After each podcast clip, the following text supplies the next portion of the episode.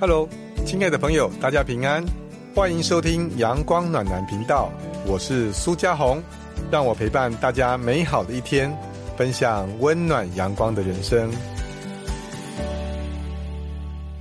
嗨，大家好，今天要跟大家谈谈有关于对遗产税的迷思。你说，哎，今天为什么会谈这个？不是说谈生活吗？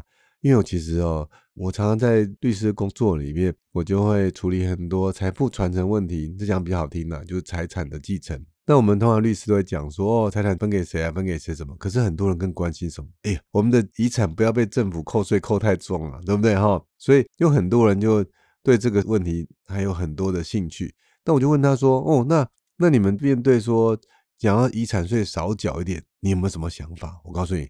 千奇百怪想法都有哈，那今天我就要跟大家分享一下，我听到这几个和五大的一个错误的迷思啊，跟大家来分享一下。那首先呢，你就说很多人说啊，这个所以是很简单的，面对这种遗产税问题，其实我告诉你，我有 paper，我说哦这么厉害哦，我告诉你，paper 就是哎就是不处理啊，怎么就这叫 paper？告诉你了哈，反正后续反正怎么样呢？等到呃之后我不在了。那我的孩子呢，再去想办法啊，找会计师啊，再找律师啦，那就可以节税啦，哦，是这样嘛？你反正那时候再花钱节税就可以了，反正呢，以后是他们的事情，只要那时候找就可以了哈。那其实这样跟我讲的时候，我说哦，是这样吗？哦，是这样吗？哈，但但你很在意这个遗产税早缴一点的，那对我很在意啊。可是呢，呃，他就说没关系啦，哈，反正只要我不在的时候，我就告诉他们，你们呢？只要我不在，马上去银行把现金领出来。哦，这时候就抓不到啦，对不对？哦，因为我如果今天我在银行里面有五百万现金，很简单，我过世或者只要医生宣布快差不多了，赶快你们就赶快跑去银行把这个五百万给领出来。那这时候不就少五百万吗？就少缴五百万呢。哦，这个就就让后面的处理就好了。然后我说哇，原来是这么高招哦！原来政府这样就可以被你骗到了吗？是这样吗？我告诉你，不是的哈。你知道现在哈政府是用什么查税的吗？政府是用电脑查税的。也就是今天你电脑上所记载里面，如果今天你人不在那个时间点，那么呃银行就会看到你不在那时间点，来告诉政府说你在银行那时候有多少钱。那如果这个钱从五百万变成五万块，少了四百九十五万，那这时候国税局会认为说，他不管你实际上那五百万在哪里，他以银行上面的呃五百万来作为合科遗产税的一个基准。所以今天你说你在不在的时候，或者你快差不多，说那说啊律师，他很简单，那这招我就会破解了。只要我住院病危，我告诉你，我还没挂，我叫孩子去领五百万。哎呦，真厉害呢，有这种。呃，很厉害，他就就一定可以这样做。那我也再告诉各位，这又是错误的迷思了。你说怎么错误？哎，还活着啊，活着不能领钱吗？那政府坑人啊？不是政府坑人啊，是如果今天啊，确实银行会在这个最后已经想啊零嘛，你本来有五百万变零，确实会这样哦，会变零。那是不是政府就是束手无策呢？不，电脑会有测试哦，电脑会会看你去年你这五百万。有没有领利息？有吧，对不对？如果你今天以利息以啊，不要说太多了，一趴就好。你用定存一趴就好，会有多少利息？五万嘛，对不对？五百万就五万利息。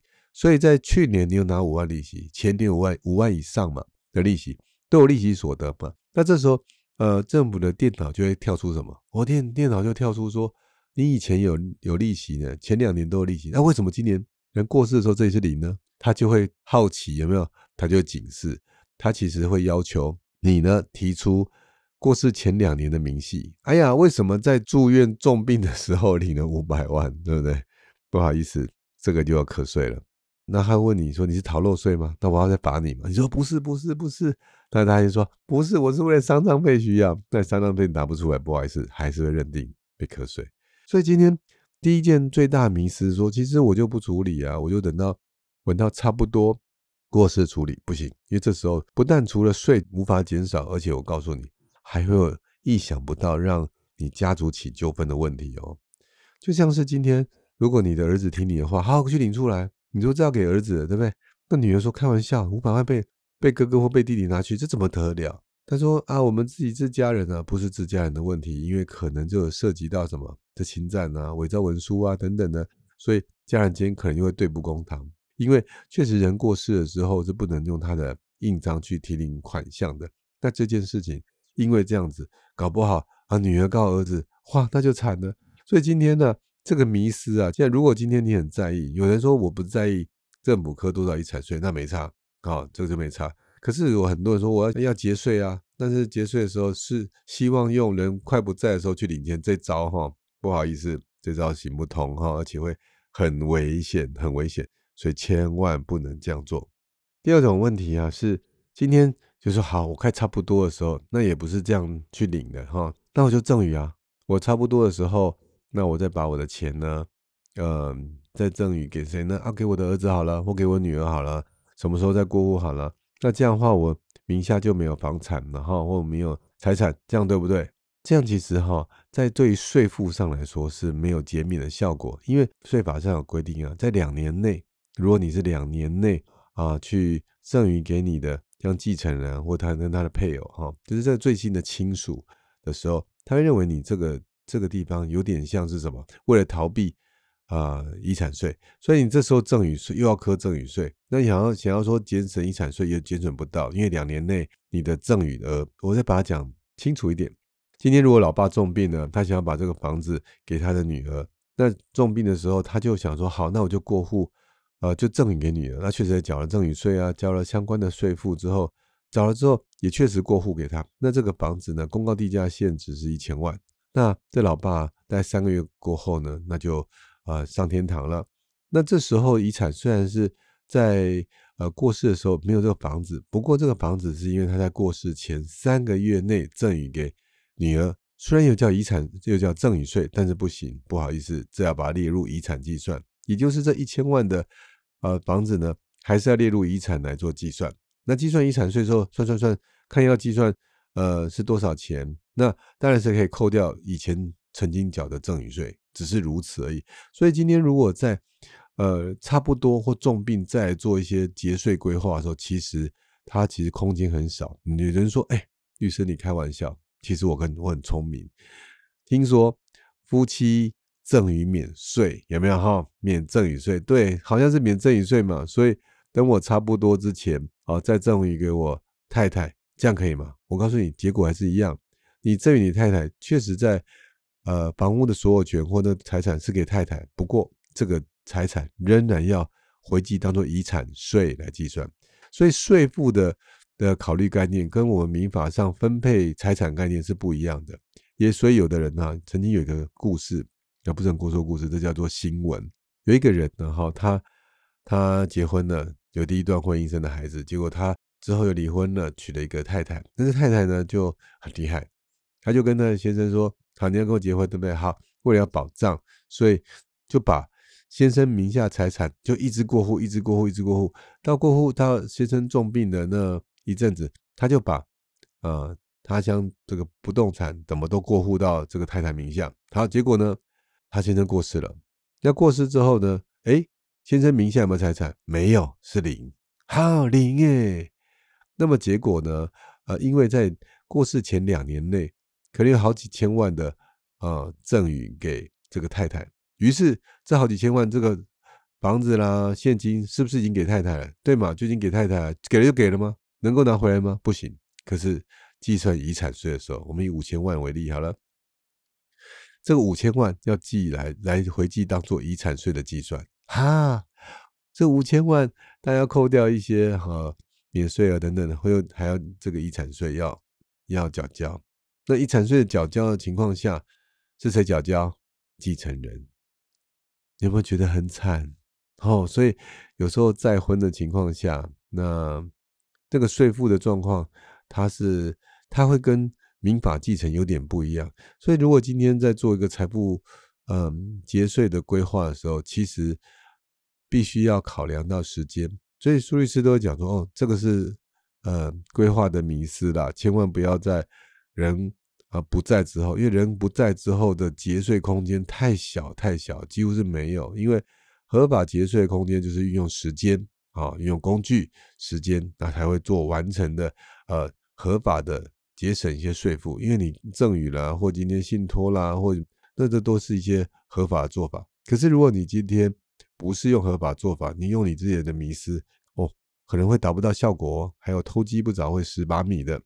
那另外呢，有几个要要再跟大家介绍，另外一种呢是，有很多人觉得说，那不然很简单哦，房子看得到，现金看不到，所以我就不动产卖掉之后变现金，怎么样？好，所以是这样子好方法。我的当当，这不是好方法啊！因为在遗产税课税的标的里面，哈，不动产是用公告地价现值来算这个遗产税的这个基础。可是呢，你如果用现金的话，你想想看，市价如果是这个一千万的啊，啊，现在一千万好像有点少哈。我们讲市价高一点，市价三千万的房子，可能公告价可能才一千万呢。所以今天拿一千万，如果你就这栋房子拿一千万来来计算遗产税，可能还不用缴税。可是，如果这个房子呢，你又卖掉之后，你三千万是入口袋了，所以今天遗产税是用三千万来计算，反而是不划算的。所以很多有钱人其实都是买房子，就买房子，他本来有三千万的现金，他去买了房子后，结果这个房子公告价只有一千万，所以这一千万孩子继承了之后，他可以少缴两千万的税。所以买房子，然后用继承方法给孩子传承的话，其实以前是有节省。这种遗产税的这种效果，所以那律师，你为什么讲以前呢？哎，后面又发现，所以是讲以前哈，确实以前是很多这样，现在比较不这样做，因为有什么有房地合一税。当然，我们今天不是在讨论很多税负的交叉关系啊。那有机会我们再多讲一些。我们在讲遗产税的部分，就要知道，一大家是希望用不动产用继承的方式，它的好处就是它用公告价来计税，所以这个情况下它就节税啦。孩子拿到是是市值三千万的房子，可是只算一千万的这种以一千万来合车税金，所以这是很划算的。我会建议，如果你今天有不动产的，你可以用继承方式处理。那有我刚刚不是提到了吗？如果这个房子是因为继承完之后，他马上就要卖掉，哇，那这样不得了了。所以很多人就说不行不行不行，那好好算一下，因为虽然说好像省了啊遗产税，可是如果今天如果是父母亲刚买的一个房子，刚刚买的，最近才买的哦，可能是呃一百一十二年才买的哦，才刚刚买的房子，那买了房子之后，因为过世了哈，过世之后孩子只用继承方式继承之后，那孩子要马上卖掉，哇，不得了了，这个有两年内又房地合一税有四十五趴的房地合一税，很可怕，有没有？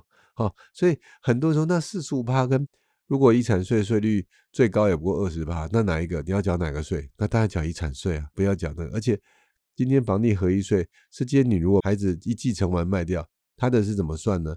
是他的三千万要减掉他取得成本，他取得成本就是公告地价限制是一千万。哇塞，那不得了啊！那这样用两千万去计算，不是很很危险吗？哦，这样算起来。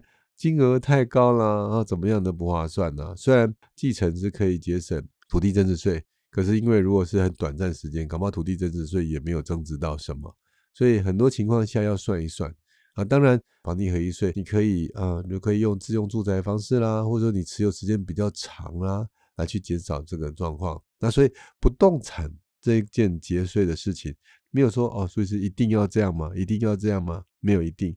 要看你的不动产到底价值是市价跟呃公告价的差距啦，还有就是你到底对这个房子的看法。所以是很比较在意的是，其实对我来说，我我不是这么最在意税这个人，我比较在意的是说这个房子可不可以拿到最大的效果跟价值。我举例来说，有时候副作用也是一个好的呃保障。例如说，今天你有一个呃是想要传家的祖产，不希望它那个卖掉的时候，那当然。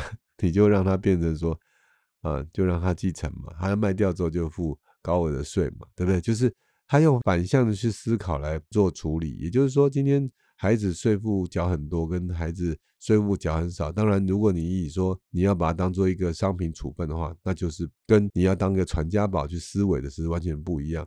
所以税负不是只能用一个角度看，要不同角度，而且要计算。有时候算一算是以节税角度看，那你就要算。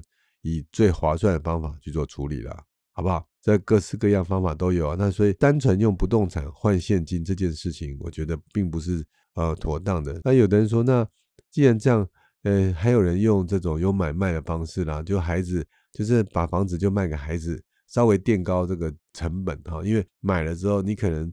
你可能是公告地价一千万，可是市价三千万，那那孩子如果卖出去，刚刚说哇，那很多，对不对？所以那是不是用孩子还跟你购买这个不动产，可以用两千五百万来算，所以他取的成本就是两千五百万啊。那他上面又有这个贷款等等的，那你可以取得现金，这也是蛮好的方法。不过你拿到现金之后，好，那你这个现金要计入这个遗产税计算。当然，如果说你那房子要卖了，哦，那孩子。拿到之后要卖，所以你要整体来做计算，才知道划不划算。所以这个也是一个方法，提供给大家参考。所以很多人说，在我的 FB 下面留言说，哎，其实用买卖方法也不错啊。其实它对，所以在某些个案、某些你的需求上，确实用买卖方法不错。那我说你如果没有那么清楚的话，其实我觉得，呃，一般以法律上来讲，不讲节税，其实我觉得是以啊遗嘱继承的方式最好，因为房产就让孩子。去继承的，这是以大部分房产不多的人呢。那如果房产很多的人，那就 当然就不一样了哈。因为我以前帮一个就是专门投资不动产的人处理一些案件，我们有时候看到说，哦，这间房子好漂亮，哇，这他买了什么房子，他投资又要卖，他就找朋友去住这个新房。那住完之后，那个他又卖了之后，他又可以换另外一间房子。但是他有很多房子，他跟我讲一句话说。房子就是住一住就要拿来卖的啊？为什么？因为房子对他来说是个商品，他们不是一个主产的概念，不是要收藏的概念。就是今天买了房子之后，他就是要卖的，他没有那么多感情。所以，如果你是这样的朋友的时候，那当然就要计算税，怎么样比较划算？好，所以很多人买豪宅，尤其是我最近有几个朋友就这样，他们钱比较多，哎呀，怎么讲这样？钱很多，对，很羡慕哈。好，一亿多就是买一些买豪宅，哎，那我说为什么买豪宅呢？因为豪宅你一亿多的现金给他瞌税，跟他最后那豪宅公告地价限制不过才三四千万，你看差这么多，所以大家为什么买豪宅，你就知道是有原因的哈。如果你是用一般小老百姓把房子呃再把它卖掉，用现金去做继承，反而你看做相反的，给大家做一个参考。那有的人会说，反正我可以生前先卖，卖一卖之后这个现金再给孩子就好啊。那如果你给孩子的时候，就一样有一个问题，还是有赠与税的问题啊，两年内。赠与还是会刻入遗产税啊，所以有些东西还是要好好计算才可以。重点是不要等到最后再来处理，哈，早点去思考反而会更全面。最后有很多人说啊，律师你讲这个东西，我还有一个妙招啦，你没想到的吧？我告诉你，我们都用人头啦，我都是用什么？我的朋友啦、兄弟姐妹啦当人头哦，人头就是反正国税局看不出来，那不是我的，对不对？就可以节税啊，哦，反正过世之后，然后他们就会想办法给我的儿子女啊，或怎样怎样的，其实他们不会怎么样啊，所以放在名下不是很好吗？啊，我说不要这样做了哈，其实这样做是会有一些风险的。就遗产税来说，人头册资产跟建名登记用这种不管是什么名词啊，那个财产是你的，其实在法律上就是要科遗产税，因为遗产税并不是只登记在你名下，只要是你的。是你可以实力控制下你的资产，就算是遗产。这不但要科遗产税，也是分配的标的。我有看过一些，就是用建名登记在别人名下，那结果他最后人家不还，你过世之后人家不还，不还之后，儿子还去打官司，打官司之后还补税。你看，你说有时候是这样，我们看多就发现说，哦，有人在人情在，人不在，真的就就没有。所以有时候为了用人头。然后做做这种节税的规划，我觉得这这不是节税啊，这个这有点涉及到有逃漏税的可能性哈，所以我会建议说，你为了说节遗产税，嗯，用人头我觉得行不通，律师觉得是行不通的，而且会有一些不必要风险，所以我们还是觉得说，用法律上能够符合法律规定的方式来节税。其实律师常的在建议大家是，其实法律上最合规的节税，其实就这两种，一种就是。你运用时间，你每年的免税额，他去做处理啊，就是你有免税额，哎，你免税额每年两百四十万，你用了吗？你如果每年都用的时候，其实你会很合理的把相当大部分的财产，你想想看，大部分人应该够用吧？但是有很多人不够用，我知道。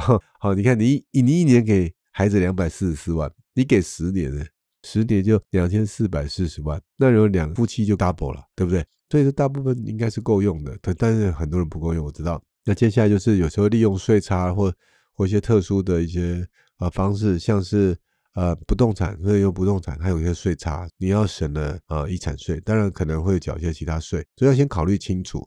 或者有时候呃有些保险哈，人寿的保险啊，对啊，因为大家专业，不是每个保险都是有这个功能，它当然是呃是真正的保险，而不是说呃是这种储蓄的，那就不算是呃这些可以当做呃节税的一些。方法，因为那是税负上有些，因为法律规定上，它会有一些空间，还有一些农地啦等等的，哦，这些都是属于合法节税的啊，因为是有法律规定的，所以你要选择有法律规定合法的事情来做。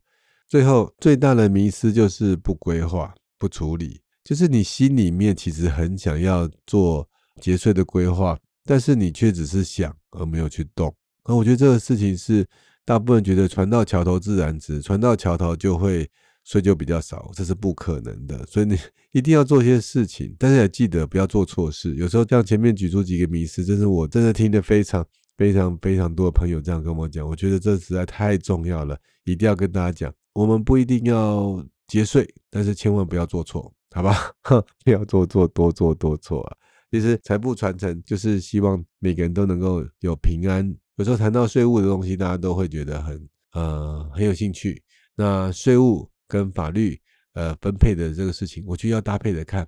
一方面呃我们尽量缴合理的税，那另外一方面你要让财产能够分配给我们所爱的人，让我们的家庭都能够充满平安喜乐。嗯，跟大家说不好意思，今天我的声音有点因为我感冒了哈。